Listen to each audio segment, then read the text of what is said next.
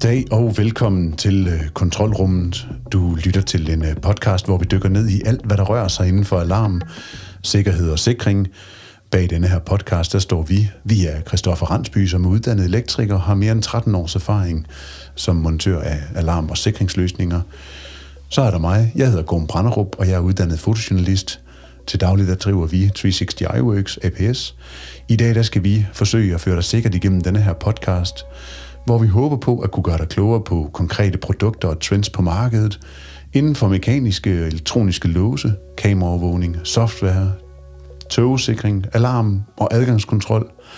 Så kort sagt, kontrolrummet er for dig, som beskæftiger dig med installation af sikkerhed professionelt, eller til dig, som er indkøber enten privat eller til erhverv. Det kunne også godt være, at du blot er nysgerrig på, hvad det der sikkerhed egentlig er for en størrelse. I dag der har vi besøg af Kim Hendriksen fra Dalko APS. Velkommen til, Kim. Tak for det.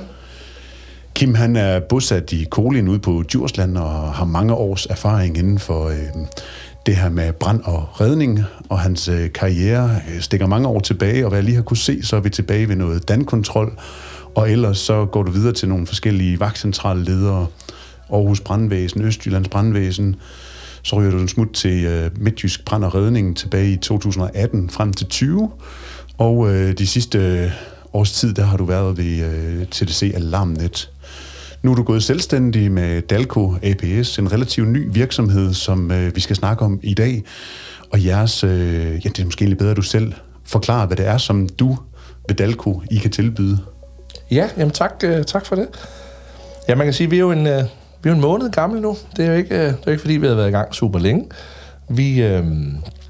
Vores plan er at lave en mulighed for alarminstallatører primært på, til at starte med i hvert fald, på ABA-markedet, for at man som alarminstallatør kan få sine kunder tættere på sig ved at få hele den her godkendte alarmtransmissionsoverførsel ind under sine egne vinger som installatør, hvor at vi i essensen kommer til at fungere som, ja, lad os kalde det signalgrossist, forstået på den måde, at man køber sine overførsler hos os, hos Dalko, i det her system, som vi samarbejder med Sitasys, et schweizisk firma, som vi lige kommer ind og vende senere.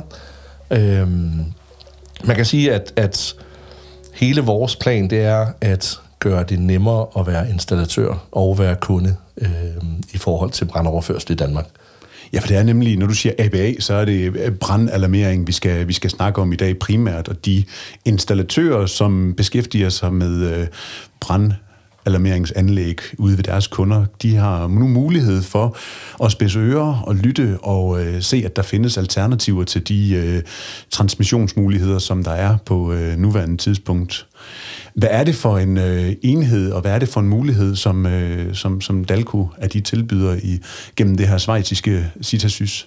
Jamen det er faktisk to ting, man har adgang til, når man bruger det her system fra Sitasys. Det er en helt fuldgyldig vagtcentral platform, som egentlig kører som en software as a service, altså en cloud-baseret platform, hvor man kan have en helt vagtcentral løsning, hvis du bare har en internetopkobling. Men så er det lige så meget også, at der til den platform tilhører en EN 54-21 godkendt alarmtransmissionssender. Øj, jeg stopper dig lige, for det lyder teknisk. Den forkortelse, den har du sagt mange gange, kan jeg høre. Hvad betyder det? Bare lige for at folde den ud ganske kort, fordi at jeg tager privatkasketten på og er tabt bag en vogn, skal jeg sige, fra start af, fordi vi beskæftiger os normalt med alarm og sikring. Nu er vi over i brand, og så nævnte du en godkendelse. Kan du lige sige den igen langsomt, så jeg er sikker på, at jeg kan huske? Det kan jeg ikke, men prøve. Jo, man kan sige, at alt, hvad vi laver i dag, der har med transmissionsudstyr at gøre, om så er det på 20 eller på brand, så er man underlagt nogle forskellige europæiske standarder. I Danmark, der har man også en dansk standard, som man tit bruger DBI-SIG eller DBI-certificering til ligesom at godkende. Og det er nogle minimumskrav, som produkter, der laver forskellige ting, skal være underlagt. Og EN 54-21, så er vi så ude i annex C af den, der er udkommet i 2006, hvis vi skal være rigtig præcis, men det er måske unødvendigt. Men det, der er i det, der, at det er den standard, man skal være underlagt for at være godkendt til at transmittere en brandalarm, hvis man skal overholde reglerne for brandalarms overførsel. Der findes det samme på 20. Der hedder det nogen, jeg ikke lige kan huske på stående fod også, men de hedder 50, 136 eller noget, den dur også, tror jeg. Men det er en simpel europæisk standard, så alle ved, hvad er det, den her skal kunne, og hvis den er godkendt til det, jamen så må man bruge den til det formål. Og du er jo, lyder det i hvert fald, til at være en teknisk videnbegærlig mand, som har styr på dine numre og tal, og stammer det fra din tid ved de forskellige karrierer inden fra Østjylland og Alarmnettet, og altså, hvad du har beskæftiget dig med, siden du finder så stor interesse i at gå ud med sådan et produkt her på markedet? Jamen, det er lidt... Altså, jeg kom jo faktisk fra, da vi jo tilbage i 2000 eller noget den dur, der læste jeg på min første uddannelse i Odense, hvor jeg læste noget erhvervssprog, og så landede jeg rent tilfældigt som sådan et sommerjob hos Dancontrol i Odense, som jo i dag hedder Securitas, en af deres vagtcentraler. Men de havde jo... Jeg ved ikke, hvor mange... Det er et 5-cifret tal, tror jeg i hvert fald, med overførsler af forskellige slags tyverialarmer, elevateralarmer og andre ting. Og der kom jo, det var jo alskens forskellige slags alarmtyper og protokoller og alle mulige andre ting. Og der har jeg sådan en personlig trang til at vide, hvorfor jeg gør ting. Så der begyndte jeg sådan at grave lidt i, jamen, hvad er en SIA-protokol, og hvad er en Contact-ID-protokol, og hvorfor sender den på den måde, og hvad er der forskellige versioner af dem? Og så satte jeg mig ind i det, fordi at det, hvis jeg ringer som vagtcentralmedarbejder og siger noget til en kunde, så før jeg ligesom er helt tilfreds med det arbejde, jeg laver, så skal jeg vide, hvad jeg siger til ham. Det skal ikke bare være, det plejer jeg at gøre. Ja. Så skal jeg vide, jamen, når jeg siger det her, så er det fordi, det er jeg sikker på. Og det var vigtigt for mig at have en stor forståelse for de her ting. Og dengang var der ikke noget, der hed brand. Det kom jo først, da jeg efter mit andet studie så op i Aarhus, hvor jeg læste lingvistik, altså sprogforskning, som er intet overhovedet er relevant. Det er jo noget med kommunikation at gøre, hvilket man også kan sige, at overførsler af signaler i virkeligheden også er, men det er jo så selvfølgelig på et andet plan. Men der landede jeg så hos Østjyllands Brandvæsen, og det var første gang, jeg stiftede bekendtskab med brand der faktisk, og der sad jeg i 4 år som helt almindelig vagtcentralmedarbejder. Og så sker der jo det, der sker for mange, at man får nogle børn, og det passer måske ikke super godt til at køre 13 timers nattevagter 3-4 dage træk, når man har sådan et spædbarn hjemme. Og så landede jeg i Midtjylland, hvor jeg blev vagtcentralleder det år. Formodentlig også kvæg den erfaring, jeg efterhånden havde med opsætning i systemer og den tekniske indsigt, som jeg havde fået tilegnet mig, og det gjorde jeg rigtig meget i Østjylland. Og så blev jeg så kontaktet af TDC senere, og jeg så også var kort på Alarmnettet, indtil jeg så gik selvstændig nu her for en måneds tid siden. Det er jo spændende, når vi har sådan en ny virksomhed i kontrolrummet her. Og jeg synes, at der er nemlig en helt særlig ild, både fordi jeg tror, du er sprunget ud som iværksætter og selvstændig, men der er også et kæmpe, kæmpe netværk, lyder det til, i jamen alle dem, der er eller har noget at gøre med brand og redning, jamen så tror jeg, man holder sammen. Vi kan i hvert fald se på de afsnit, vi har lavet, som vedrører det, at de genererer en stor lytterskare, fordi at man er god til at dele det på tværs derinde. Så jeg tror, at ja, den sidste ting, jeg lige vil sige, det var det her med, at når vi snakker teknik, og vi snakker det her, så er der også en helt særlig ild, fordi vi har gennemgået de her forskellige sender, og vi har gennemgået nogle af de ting, som der er, og som vi skal mere ind på nu her, når jeg har trykket på en lille knap herovre, der spiller lidt musik. Altså, der er en særlig ild i dine øjne, som jeg godt kan lide, men jeg prøver også på at hive os ned, så det ikke bliver alt for teknisk, og nu har vi sådan prøvet at præsentere, hvem du er, Kim, og hvad Dalko de ligesom er, og hvor at det kommer ud af. Så vi får lige sådan en skiller her.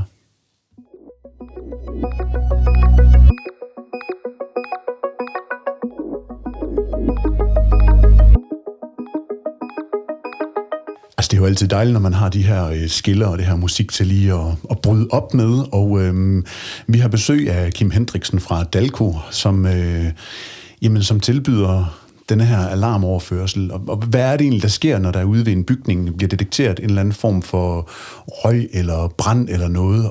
Kan du prøve at sætte lidt ord på, at der er en piger, der nu har set en røgmelder, der er en røgudvikling et sted? Jamen altså rent konkret, så sker der jo det, at den her peer, den er koblet op imod en eller anden form for centraludstyr. Og det er jo, altså på branden, det er jo en brandalarm, men det er jo også, hvad en peer, der går ind til en 7-alarm, eller hvad det nu måtte være.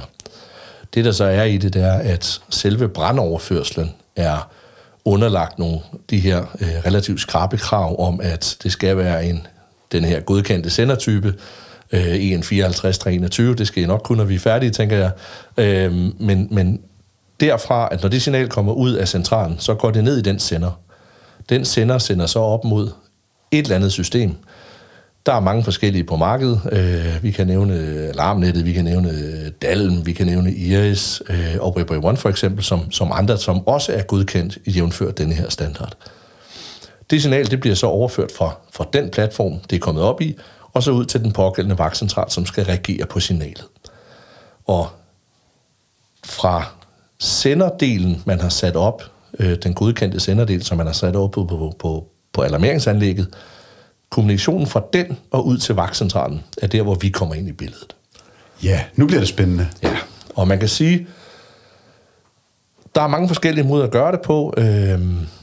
Man kører som oftest i dag med, at der er 2 forbindelsestyper. Det er en del af kravet i dag på sådan en alarmeringsenhed. Du kan godt køre med en enkel overførselstype, men så skal det være en dedikeret forbindelse, hvor der er intet andet, der kører på den.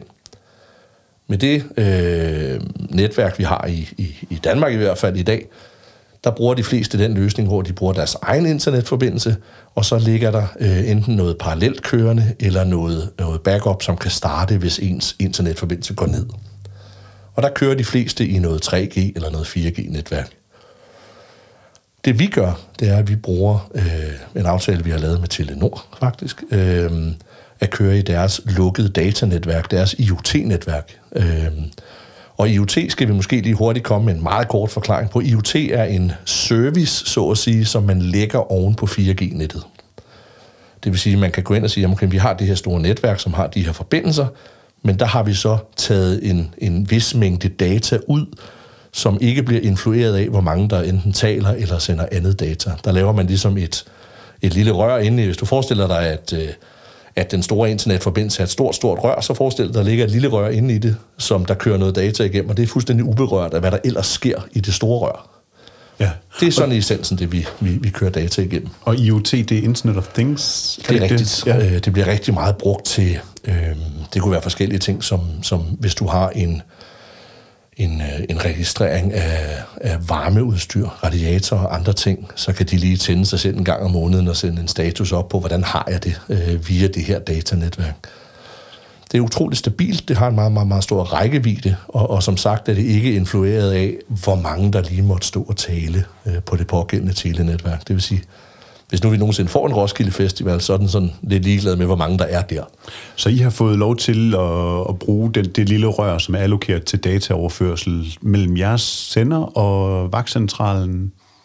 Ja, vi kører i Telenors IoT-netværk på den måde.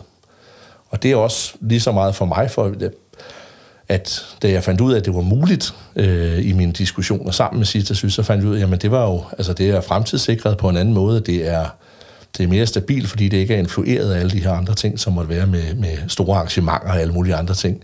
Der er ikke nogen, der lige pludselig sætter 50.000 sender op, der kører i IoT-netværket, som hvis du har 50.000 mennesker, der indfinder sig i idrætsparken, for eksempel med deres mobiltelefoner.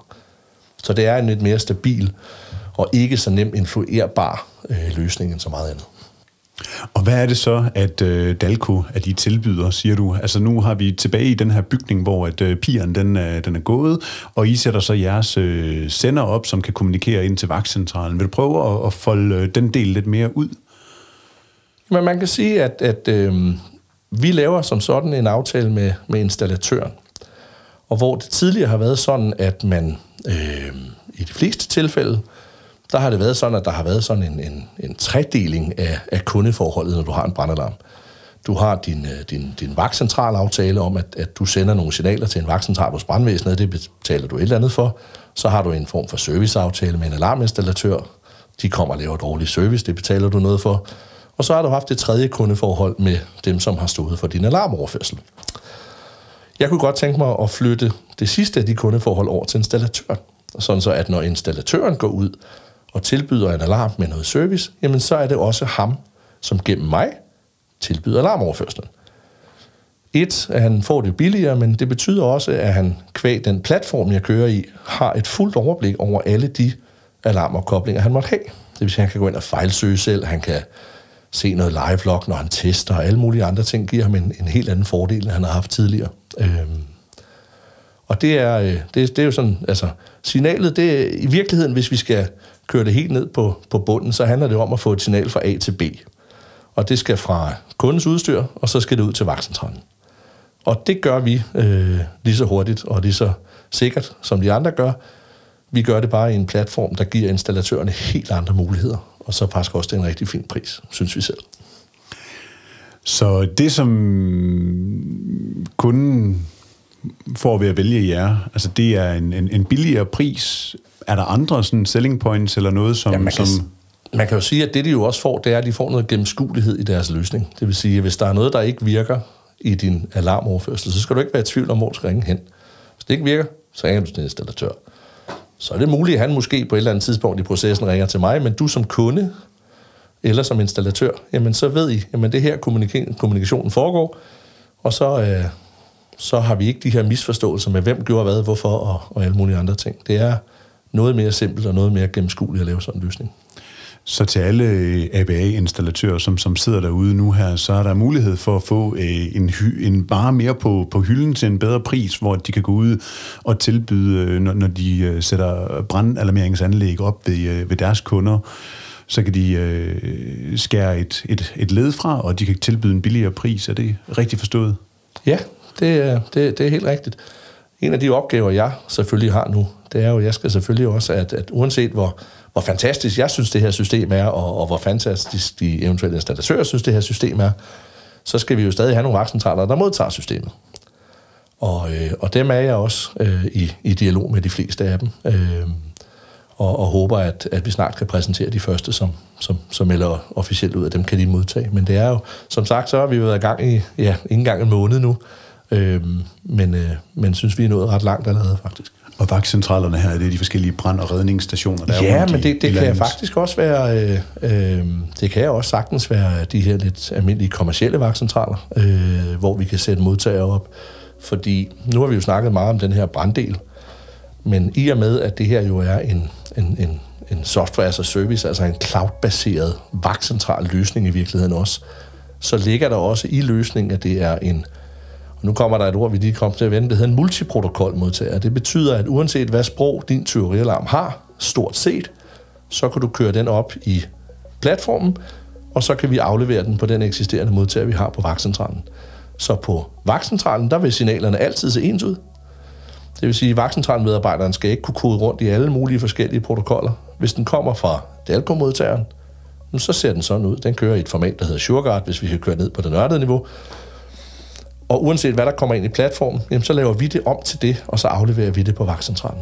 Lige så sikkert, som vi vil gøre med brand.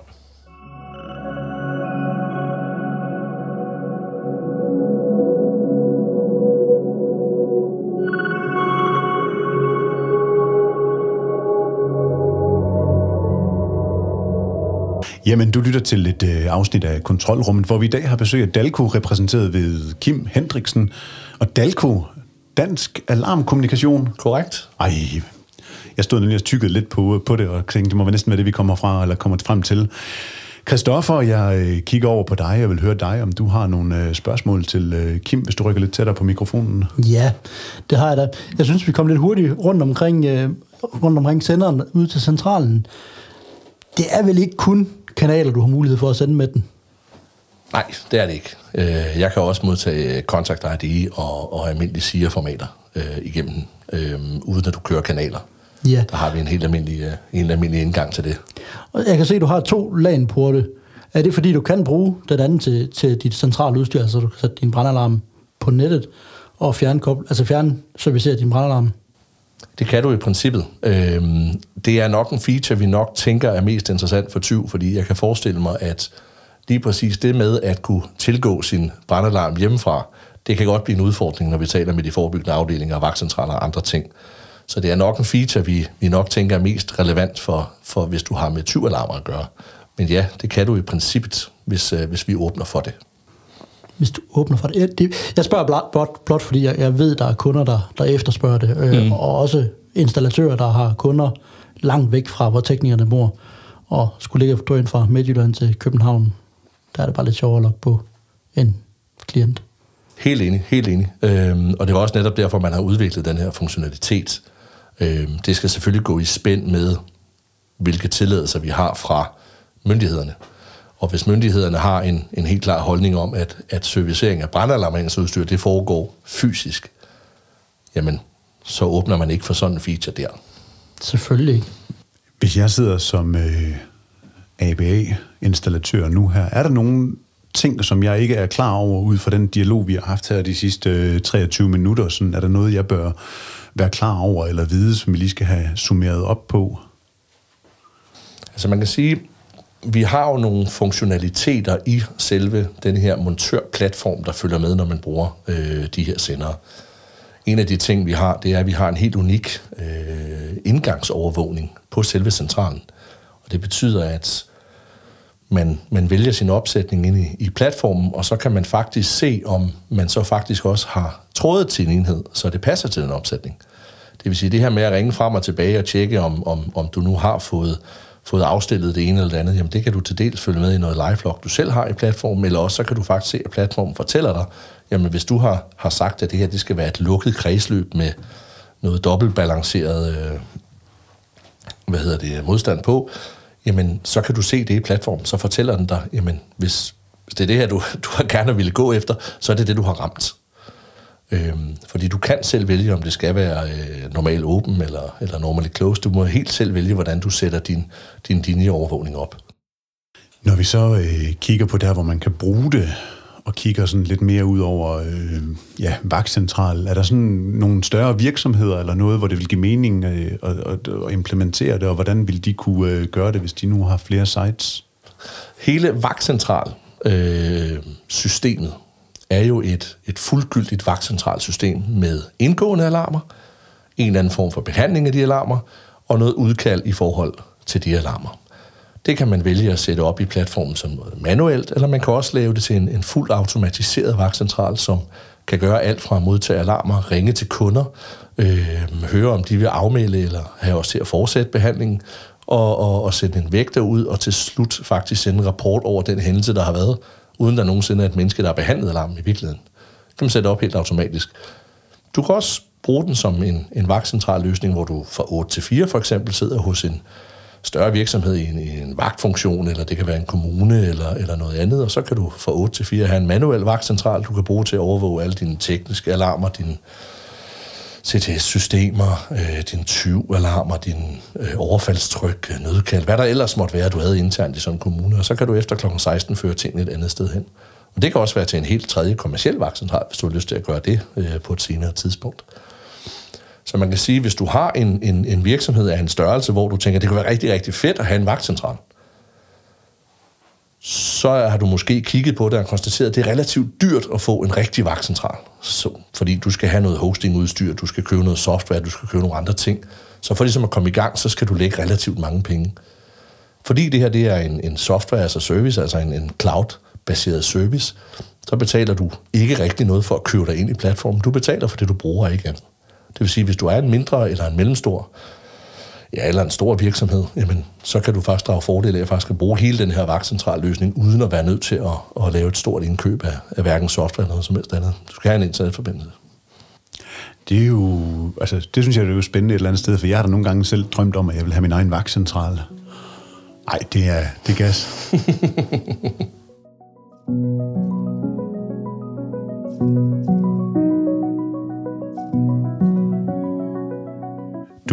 Du har lyttet til et afsnit af Kontrolrummet, og vi har Kim Hendriksen i studiet fra Dalko. Og Kim, når vi nu kigger på denne her platform og denne her sender her, er der så andre funktioner og andre muligheder, end, som man kan bruge det til? Altså, nu har vi jo ganske kort lige her snakket om de her brandoverførsel og tyveoverførsel og vagtcentraler og hvad man nu andet. Men som udgangspunkt er det her et værktøj, du kan bruge til at overvåge hvad som helst. hvis du har nogle tekniske alarmer, det kan være nogle vandmålere, det kan være stort set hvad som helst, så kan du køre det ind over platformen, og så få platformen til at lave et eller andet reaktionsmønster på det. Det kan være, at du bare vil have det registreret et sted. Det kan også godt være, at du aktivt vil have, at der er nogen, der gør noget fysisk, når der sker noget. Men du kan sådan set køre hvad som helst ind i platformen. Og der er faktisk også, nu har vi snakket meget om den her godkendte sender, men der er jo også en ikke-godkendt sender, som også har indgange og udgange og har trådløse muligheder. Så hvis du har noget trådløst peer-udstyr eller overfaldstryk eller vandmålerudstyr og andet, jamen så kan du trådløst ved at bruge enten noget Z-Wave eller noget MQTT, kører det direkte trådløst op mod platformen. Og så kan vi jo få platformen til at gøre hvad som helst med de data. Altså det er spændende, og så kigger jeg med det samme over på Christoffer, som udgør alle de tekniske tanker her i vores virksomhed. Er det noget, som vi i 360 iWorks kunne se brugt et eller andet sted, hvor du tænker, at det kunne være smart at kunne overvåge eller få andre ting ind, som kan ses på? Jamen altså, jeg synes, det er interessant med alle de muligheder, der er. Og ja, nu har jeg ikke lige at tænke så meget over det, men altså, du står og siger, at vi også kan køre Z-Wave og MQTT ind i det, giver jo uanede muligheder, og du snakkede også, inden vi tændte for mikrofonerne, om, at man kunne have mulighed for at lave de her HTTP-kald og webhooks. Altså, ja, er der noget, du ikke kan? Nej, vi har faktisk glemt at nævne, at den også er fuldt integrerbar med de fleste videosystemer. Så det er... Det er det, der er fordelen ved at køre i et cloud-system, som vi kører her, det er, at det er stort set er integrerbart med hvad som helst. Det giver nogle helt uanede muligheder frem for lokalt hostede ting, som man skal lave fysiske API op imod i stedet for. Jeg så et logo for Amazon web server. Er det der, hvor clouden den ligger? Ja, clouden er hostet i Amazon web services. Og rent praktisk, så kører man med en primær lokation og en sekundær lokation i forhold til overvågningen. Og det er en lille smule misvisende, fordi på den primære lokation, der har vi faktisk 6 forskellige fysiske adresser, hvorpå at systemet bliver overvåget i. Og hvis samtlige 6 af dem af en eller anden årsag skulle gå ned, så kan man lave failover til lokation 2. Det er aldrig sket, men den feature er der, hvis det skulle ske. Den primære lokation, det er til 6 forskellige fysiske steder i Frankfurt, og den sekundære lokation ligger pt. I London. Men efter Brexit, så er det jo et tredje verdensland, når vi taler IT-sikkerhed, så det er man ved at flytte til Paris.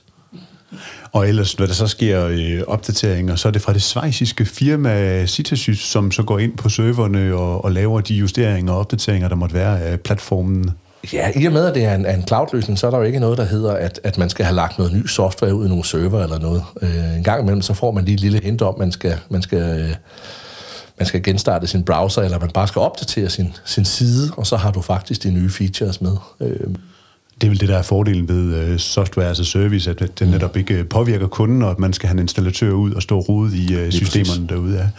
Er det over for slutbrugere, er det her et system, der er stor økonomi forbundet ved? Nu nævnte vi på et tidspunkt, at der var en væsentlig besparelse i forhold til nogle af de eksisterende løsninger.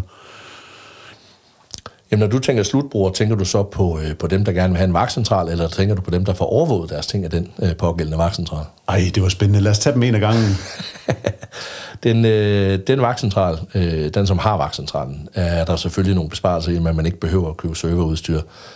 Du behøver, rent fysisk behøver du ingen lokation til dit serverudstyr. Du behøver ikke installere de her køleanlæg og hvad der nu ellers er. Nu er det jo ikke, fordi jeg skal tage flere kæder af branchen, og så hugge dem af vagtcentralprojektet.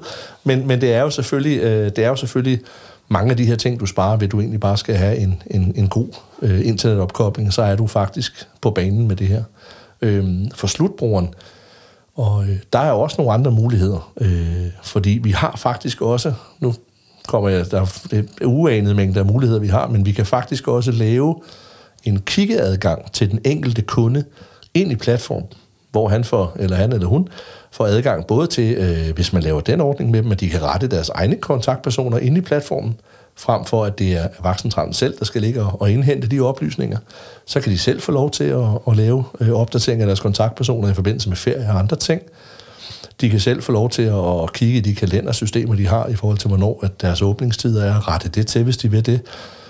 Forudsat, at man giver dem den kiggeadgang og den rette adgang. Og det kan man tilpasse fuldstændig præcist. Så hvis du har en kunde, som gerne vil kunne gøre én ting, jamen så kan den ene kunde få lov til det her. Hvis du så har en anden kunde, som du har lidt mere tiltro til, ikke laver ballade i platformen, så kan du give dem lidt flere muligheder. Har man mulighed for at lægge eftersynsrapporter og inspektionsrapporter og sådan noget ind i systemet også, så både montører og kunden kan se det der, og eventuelt også underskrive det derinde? Lige præcis. De her inspektionsrapporter, det er som sådan ikke et læringsværktøj, altså hvor du lærer ting. Det er ikke planen, men når du har lavet når du laver din test sammen med inspektionsfirmaet, så udskriver platformen faktisk et certifikat til dig, hvor du er helt udpenslet for at vide, hvor mange alarmer, hvilke alarmer har du lavet, hvilke indgange har du aktiveret, hvilke udgange har du aktiveret, hvor lang tid har det taget for denne her pågældende alarm at blive sendt fra A til B, og hvad er dine IP-oplysninger på IP-opkoblingen i det lokale netværk, hvad er det for et subnet, du ligger i, alle de her ting, som ligesom giver installatøren et certifikat på, at jamen, den dag han var her, der spillede alt, og min opsætning så sådan her ud. Så hvis det nu er, at kunden han vælger at ændre på sin IP-opkobling, og hans IP-forbindelse pludselig ikke virker, så kan man sammenligne den nuværende opsætning med det, installatøren havde den dag, han var der, hvor det hele virkede. Og så kan han nemt sige, jamen så er det jo dig, der har lavet om i dit netværkssystem, så får du fikset det, før det virker. Så er det jo ikke min skyld som installatør. Jeg spiller et lille skillermusik og har et enkelt spørgsmål efterfølgende, og hvis du har andet, der brænder på tungen til at komme ud med, så er det efter denne her skiller her. Ja, for du lytter til et afsnit af Kontrolrummet, og vi har besøg af Kim Hendriksen fra Dalko. Og et af de spørgsmål, som jeg stod og tænkte på, det var inde på den her platform, som giver installatørerne mulighed for at lave og beregne tilbud og sende tilbuddet ud til godkendelse ude hos kunden. Er der nogle ting der, hvor man skal have fået lidt mere ud? For det er jo ikke bare en platform, det er også et helt værktøj, man kan gøre brug af. Ja, altså selve installatørplatformen giver der faktisk også mulighed som installatør for at bestille udstyr til brug ude ved kunderne. Samtidig er det mulighed for at lave sådan et samlet tilbud til kunden, som kunden får ud, som man kan underskrive elektronisk. Den fordel, vi har ved at lave sådan en løsning, det er, at vi blandt andet, hvis nu man vælger Vagtcentral X for eksempel, så skal du ikke ud og finde deres modtageradresser for det, du skal sende ud til dem. Du skal ikke spørge dem, hvordan er det, jeres standardopsætning er i forhold til, hvad skal du have ind på hvilke kanaler og andre ting. Jamen det har vi aftalt med den pågældende vagtcentral, så det er standard, når du vælger den vagtcentral. Samtidig så kan vi tilføje nogle pdf'er til det tilbud, vi sender. Det kan være tilslutningsbetingelserne for det pågældende beredskab. Det kan være tilslutningsbetingelserne for den installatør, der sender tilbuddet, og så videre. Det kan være forholdsordreskabeloner, tilkørselsskabeloner, hvad der ellers måtte være. Det kan man sende med der. Ja. Jamen det var egentlig sådan umiddelbart det. Jeg kigger over på Christoffer, og jeg kigger på dig, Kim, for det er nu, I har mulighed for, hvis der er nogle ting, der lige brænder på tungen, og få dem foldet ud. Nej, jeg er bare rigtig glad for, at I har lyst til at snakke med mig i dag. Det er jo vigtigt, når man sådan er ny på legepladsen, var jeg ved at sige, og lige at komme lidt ud med sine ting. Jamen lige præcis, og det er jo en opfordring til jer, der lytter til kontrolrummet derude, og tage fat i os og kontakte os, fordi at, det er sgu spændende det her alarm, sikring og sikkerhed. For ja, du har lyttet til et afsnit af Kontrolrummet, som er skabt i samarbejde med podcaster.dk, så hvis du kunne lide, hvad du har hørt, så må du endelig ikke tøve med at anbefale os. Gerne i den app, hvor du lige har lyttet til det her afsnit, fordi vi har virkelig brug for anmeldelser og feedback. Du kan finde os på Facebook eller LinkedIn, og du kan finde Kim Hendriksen inde på dalko.dk. Så skal jeg også huske at nævne Henrik Palke Møller, som har lavet og designet hele den her lydside, du lytter til. Så vil jeg sige tak til Christoffer, jeg vil sige tak til dig, Kim fra Dalko. Tak fordi jeg måtte komme. Tak for i dag.